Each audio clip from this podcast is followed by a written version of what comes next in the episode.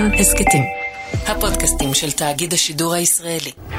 ארבע שנים חלפו מאז רצח מינכן, ומחיאות הכפיים באיצטדיון גוברות כנכנסת המשלחת הישראלית. האולימפיאדה בשנת 1976, זו הייתה חוויה הכי גדולה שלי.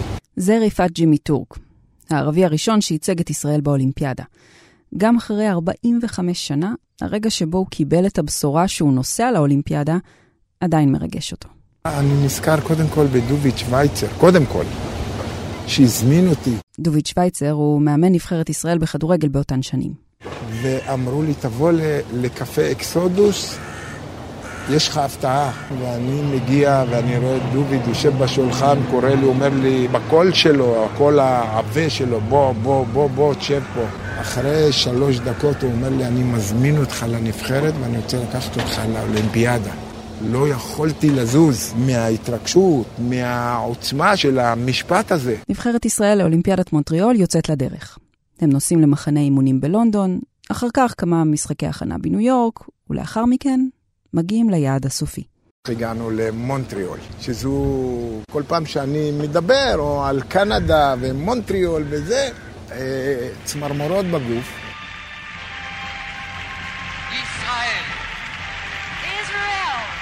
אתה הולך לחדר אוכל, אתה יושב ליד נדיה קומנצ'י. יום למחרת אתה יושב ליד אה, חואן טורנו.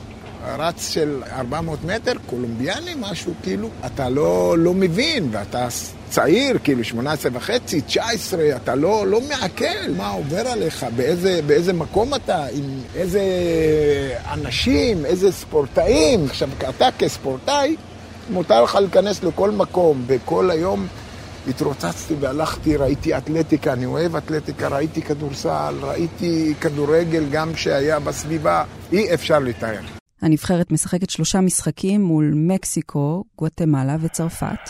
טורק. שיר אחורנית והוא נשלח בכדור עומק. היא חוזרת הביתה בלי מדליות, אבל עם הרבה גאווה בלב. 1976 גם הייתה הפעם האחרונה שישראל שלחה ערבי לאולימפיאדה. היי, אני מיכל רשף, אתם ואתן על עוד יום. החוויה של ג'ימי טורק באולימפיאדה הייתה כמעט חד פעמית. 45 שנים אחרי, ובכל הנבחרות שישראל שלחה לאולימפיאדה, היו שני ערבים ישראלים בלבד. 20% מהאוכלוסייה, כמעט אפס ייצוג שם.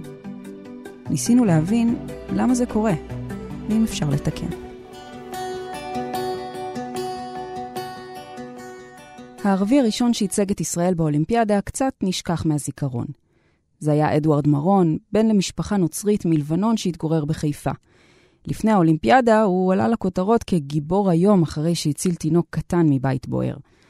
אבל ב-1960 הוא זכה ל-15 דקות התהילה האמיתיות כשייצג את ישראל בתחרות הרמת משקולות באולימפיאדת רומא. הוא קבע שיאים ישראלים חדשים לאותה תקופה, אבל סיים במקום ה-19 מתוך 22. הספורטאי הערבי השני הוא כאמור ג'ימי טורק, ושם הסיפור שונה לגמרי. הבעיטה החופשית של רפעת טורק באימקה ממרחק של 45 מטרים. הכדור מגיע למהירות של 120 קילומטרים לשעה וחודר לרשתו של שוער הפועל ירושלים זוכוביצקי. שער שרואים כמותו אחת לדור. טורק, שגדל על הים ביפו, הוזמן להצטרף לנבחרת ישראל בכדורגל כמה חודשים לפני כן, ויחד איתה הוא נסע לאולימפיאדה. הוא שבר אז את תקרת הזכוכית והצליח להוציא שבחים מפרשני הכדורגל של אותם ימים. אחד מהם היה זוהיר בהלול. ג'ימי טורק היה אחד אה, מנדבכיה של הנבחרת הזו, אחד ממצטייניה בזכות בולטותו וכישרונו הרב. זה אה, מילא את אה, לבבי בהרבה התרגשות, כי הוא ייצג את הספורטאי הערבי בצורה ההולמת ביותר.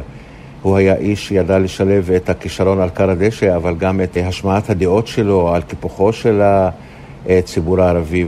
למרות ששניהם היו פורצי דרך, ג'ימי במגרש וזוהר בעמדת השידור, ההיכרות האמיתית ביניהם החלה סביב אולימפיאדת מונטריאול. זה הפך אותו לחבר ורע אה, מאוחר יותר. אני בעמדת השידור והוא בעמדת השחקן. לא כל כך הצטלבו הדרכים, אבל לאט לאט אה, אה, באמת התפתחה ידידות, ואני חושב שג'ימי טורק מייצג את דמותו הרצויה של ספורטאי ערבי במדינת היהודים.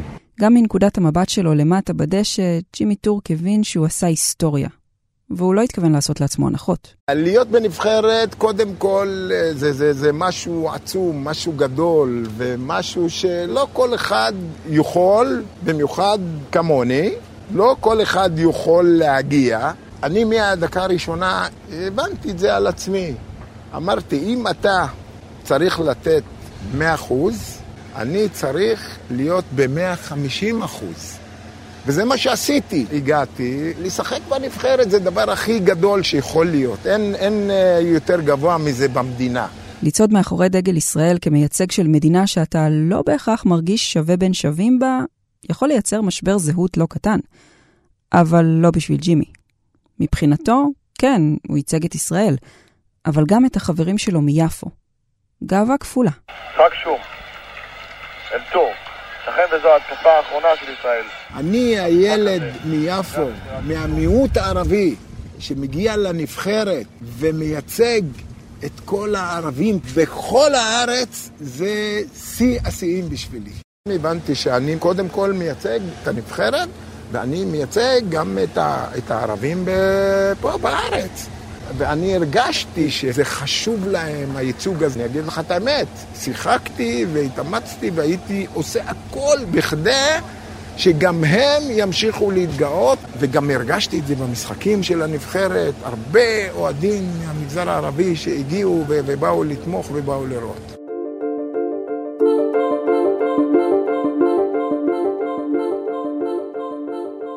אבל הגאווה הישראלית של אז נותרה היסטוריה רחוקה.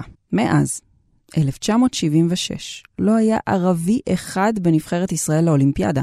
למה בעצם? ענפי ספורט אולימפיים לרוב זה ענפים שצריך יותר השקעה כלכלית והשקעה של תשתית, וזה לא קיים במרבית היישובים הערבים. זה יואב בורוביץ', ראש תחום הספורט בכאן חדשות. אז לילד שגדל בעיר ערבית או בכפר ערבי, קשה מאוד להגיע, נגיד אם הוא רוצה לשחות, או אם הוא רוצה אה, להיות סייף, או אם הילדה רוצה להיות מתעמלת אומנותית. מה זה דורש? אה, זה דורש קרבה לאגודות ספורט, למרכזי ספורט, לחוגי ספורט, ואז זה דורש גישה כלכלית של ההורים להמשך הפיתוח, כי אם נגיד יש לך ילדה מוכשרת בספורט אולימפי, כהורה זה יעלה לך לא מעט כסף. כי היא תצטרך תחרויות בחו"ל, והיא תצטרך יותר uh, הכוונה ויותר שיעורים, כי את רוצה לטפח את הכישרון שלה ואת התשוקה שלה, וככל שהיא תתקדם בגיל, זה יעלה לך יותר ויותר כסף, ואז את תחשבי, כשהילדה מגיעה לגיל 12-13, אולי לשלוח אותה לפנימיית המחוננים בווינגייט, ויש עוד ועוד ועוד נסיעות לחו"ל. לחו"ל ועוד ועוד ועוד אימונים. זה כל החיים של הילדים האלה. Mm-hmm. ופשוט לילדים הערבים, הדבר הזה פחות קיים בצורה משמעותית. זה לא רק עניין של כסף, יש פה גם מצב של ביצה ותרנגולת. לילדים ערבים אין מספיק ספורטאים אולימפיים ערבים שיהיו מודלים לחיקוי. אין את המדליסט הערבי בג'ודו או בקפיצה לגובה, שילד יוכל להסתכל עליו ולהגיד, זה מה שאני רוצה להיות כשיהיה גדול. וכדי שיהיה מודל לחיקוי צריך להשקיע כסף, וכשאין כסף אין מודל לחיקוי, וכשאין מודל לחיקוי אין מסורת, וככה בעצם הגענו למצב הזה. לא האמנתי שיהיה דבר כזה. יש הרבה ענפים שבמגזר הערבי הם טובים. אם זה באגרוף, ואם זה בהרמת משקולות, בהרבה ענפים יש המון שחקנים ערביים שהם אה, מגיעים לרמות הגבוהות, אבל בשורה התחתונה הם לא מגיעים לשם. אף אחד לא מדבר על זה. אף אחד במדינה לא מסתכל על זה כעל איזושהי אולי בעיה חברתית מסוימת שצריך uh, לנסות לפתור אותה. אף אחד בכלל לא מדבר על הייצוג הזה שלא קיים בכלל. בוועד האולימפי הם, הם, הם יגידו, אנחנו תומכים בספורטאים הבכירים של ישראל, uh, ואנחנו נותנים להם כל מיני מלגות, ואנחנו עוזרים להם להתקיים. אבל אנחנו לא מגדלים ספורטאים, מגדלים אותם כביכול באיגודים, לכל ענף ספורט יש איגוד משלו, והוא מגדל מגיל אפס. אבל ספורט אולימפי, בשונה מכל ספורט אחר, תלוי במידת ההשקעה של הממסד. זה שוב זוהר בלול. מישהו צריך מהממסד הספורטיבי לסמן את הכישרונות, לאמץ אותם ולהשקיע בהם. ונדמה לי שהמילה, מילת המפתח בסוגיה הזו זה השקעה. הספורט האולימפי צריך להשקיע בספורטאים כבר בגיל מסוים ולסמן תקווה ישראלית אה, שתעלה אה, על המטוס אה, ואולי גם תעלה על הפודיום מאוחר יותר. זה יכול להיות רגע מרטיט בחיי מדינה. שאולי בהגדרה שלה היא יהודית דמוקרטית, אבל בפועל היא מדינה רב תרבותית. אז אין הרבה אגודות ספורט במגזר הערבי כמו הפועל או מכבי, אין מסורת של ספורט אולימפי, אין תקציבים מיוחדים, ואף אחד לא מסמן לעצמו מטרה להוציא את הירדן ג'רבי הבאה דווקא מכפר קאסם. אבל זו לא גזירת גורל, יש ענפי ספורט שזה כן הצליח בהם. כדורגל למשל. כדורגל זה הספורט של האנשים העניים בכל העולם. והייתי אומר אפילו באיזשהו מצב אבסורדי, ככל שהילד עני יותר, יש לו אולי יותר סיכוי להצליח ככדורגלן. כיוון שילד שנמצא ברחוב ומשחק עם החברים שלו כל היום בשכונה, שם גדלים עילויי הכדורגל. כדורגל משחקים ברחוב. כדורגל משחקים בים, בחוף, וזה מה שאני עשיתי. היום כל ילד בכל הקבוצות בארץ ובכל מיני מקומות, אתה רואה ילדים בני שבע, בני שמונה, מביאים להם מאמן, מביאים להם אצטדיון. מביאים להם מגרשים, ציוד, לא חסר כלום. עכשיו הילד הערבי ישחק בשכונה, בחורף יחף, ותלמד מהרחוב. עכשיו, למזלנו, גם, אתה יודע, אנחנו רואים טלוויזיה, אני גם מגיל אפס למדתי וידעתי, ובכל פסיק הכי קטן פה או שם על פלא, כאילו שאבתי משם הכיוון. ממשפחת עוני, מהפבלות, מהרחובות. ילד מוכשר בכפר ערבי יצטרך אמנם להיות עילוי כדי שמישהו ישים לב אליו וייקח אותו תחת חסותו. אבל כדורגל זה ספורט שכבר רואים בטלוויזיה, ברחוב. אפשר לתלות על הקיר פוסטרים של מודלים לחיקוי, כמו ווליד בדיר או סלים טועמה. זה ספורט שנמצא במרקם החיים, ביום-יום. יש המון מוטיבציה לצעירים הערבים להצליח בכדורגל, מאוד אוהבים את המשחק. זה, זה משחק שהוא חלק מהקהילה שלהם, ולכן אנחנו רואים יותר ויותר שחקנים ערבים. למרות האפליה בתקציבים והעובדה שאין מודלים לחיקוי, היו לא מעט ספורטאים ערבים שניסו וגם כמעט עשו את זה. כמעט עמדו בקריטריון. כמעט נכנסו לנבחרת הישראלית לאולימפיאדה.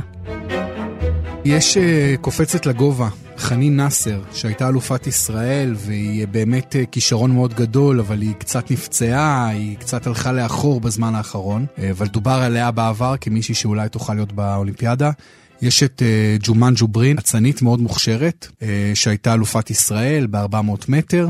בבית הספר אבא שלי מורה שם, וגילה אותי, בוא נגיד. ככה היה לנו מבחנים של ריצה וזה, ואז הסתכל על התוצאה שלי וראה שאני רצה אפילו יותר טוב מהבנים בכיתה שלי. אבל היא גם, היא ברמה גבוהה, אבל לא מספיק גבוהה כדי להיות באולימפיאדה. בעבר היו פה ושם מתאגרפים ערבים שהיו קרובים אה, באמת אה, להגיע לאולימפיאדה, אבל לא הגיעו. בספורט האולימפי, שנאמר שוב שספורט אולימפי זה ספורט של עשרות ענפים שונים, בתכלית. אז בכל הענפים האלה, על פני כל התחום הזה, הרחב הזה, כמעט לא מוצאים אה, ספורטאים ערבים שבכלל אה, קנדידטים לאולימפיאדה. לקריטריון האולימפי הספורטאים השאפתנים האלה לא מצליחים להגיע, אבל החלום הוא עדיין שם. האולימפיאדה זה כן חלום של כל ספורטאי פה, זה גם היה החלום שלי. אני חושבת שלגמרי הייתי יכולה להיות באולימפיאדה אם היה תנאים אחרים, אם זה מתקנים, אצטדיון, בעיקר גם את כל הטיפולים שצריך הספורטאי לקבל במהלך השבוע, שבקושי אנחנו יכולים לקבל את זה פה.